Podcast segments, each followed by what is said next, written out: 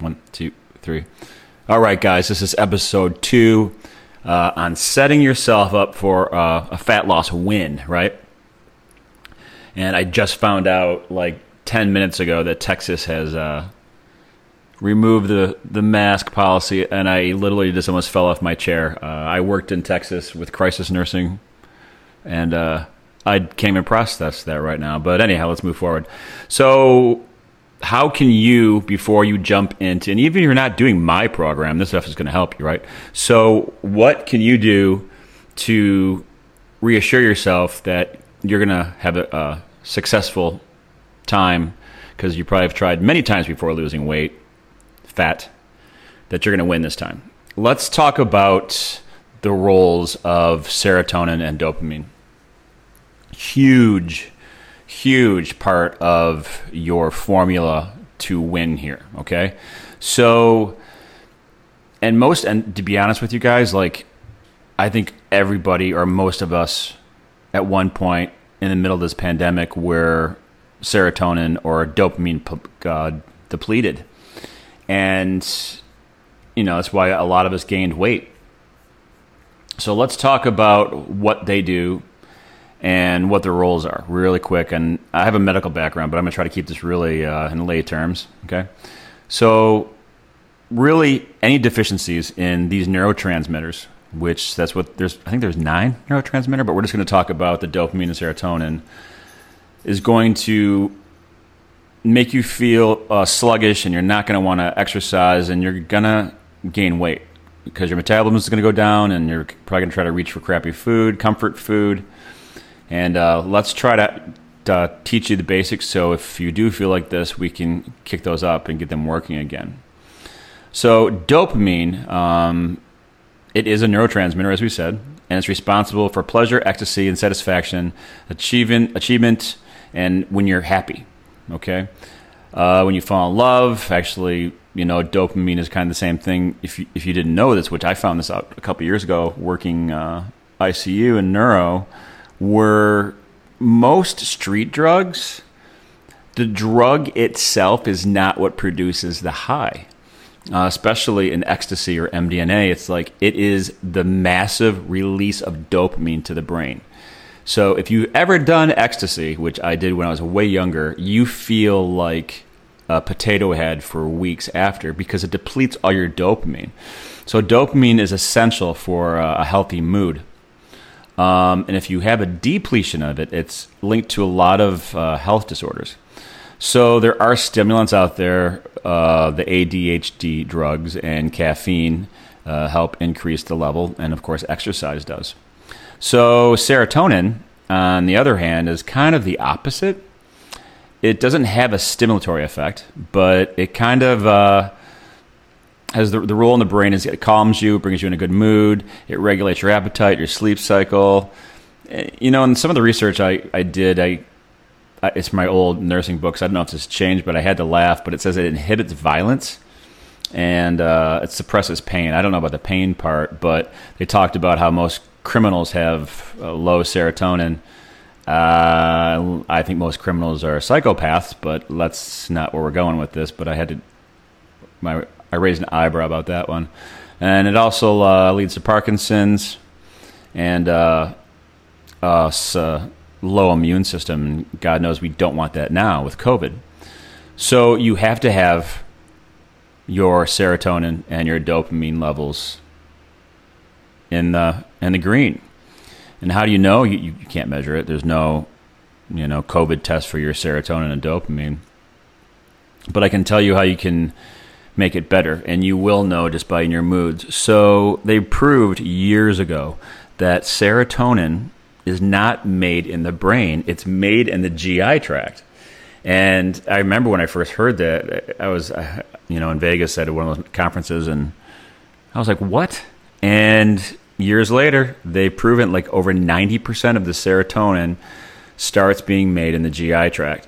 And if you eat a poor diet, you're going to have a ugly GI tract and your gut bacteria. It's also known as your flora, right? F L O R. It's called your flora. Your gut bacteria. It needs to be in a healthy state.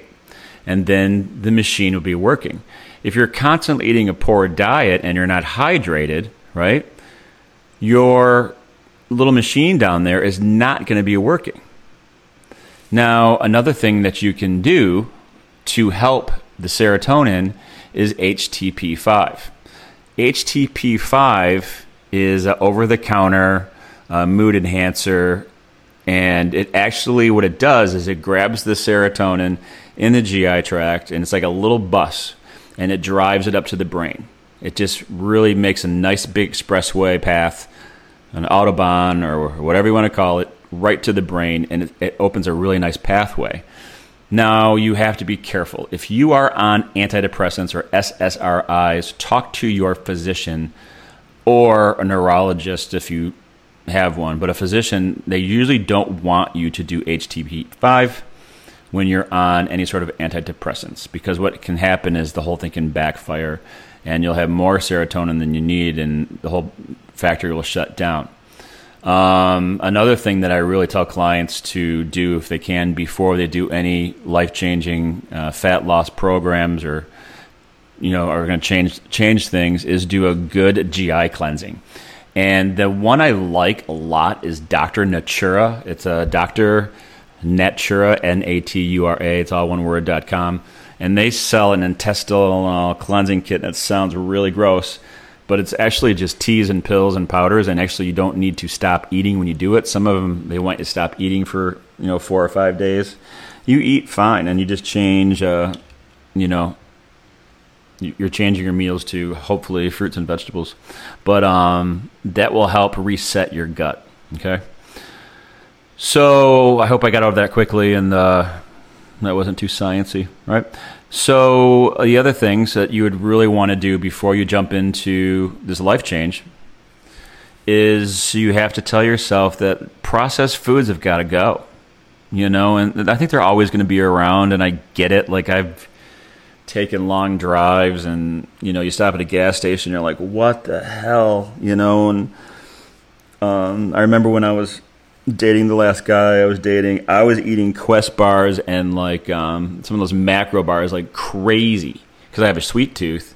But those little guys are five, three hundred calories a piece. You know, like they're gonna pack weight on you, and they're still processed. If you throw something on the counter and it can sit there for even wrapped, if it can sit there for months and not spoil, that's processed food, right? So if it spoils, you know, that's what you want to eat. You, you know, let me be clear that you don't want to eat it when it's spoiled.